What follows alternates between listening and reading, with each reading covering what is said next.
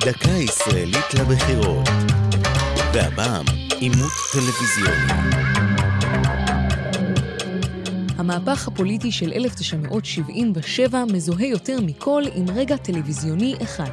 חיים יבין מכריז, גבירותיי ורבותיי, מהפך. אבל יש הטוענים שאותו רגע לא היה מתרחש אלמלא אירוע אחר שריצד על המסך הקטן, העימות בין מנחם בגין לשמעון פרס. היה זה העימות הראשון שנערך בארץ יומיים לפני מועד הבחירות לכנסת התשיעית.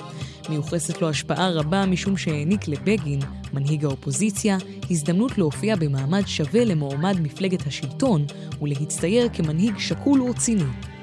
עימות זה והבאים אחריו נערכו במסגרת שידורי התעמולה לקראת הבחירות, וזמן השידור נלקח מהזמן שהוקצה לשתי המפלגות. אולפן ההקלטה וסדר התשובות נבחרו בהטלת מטבע בין נציגי המפלגות. מאז מרבית העימותים נחשבו בעלי השפעה פעוטה למדי.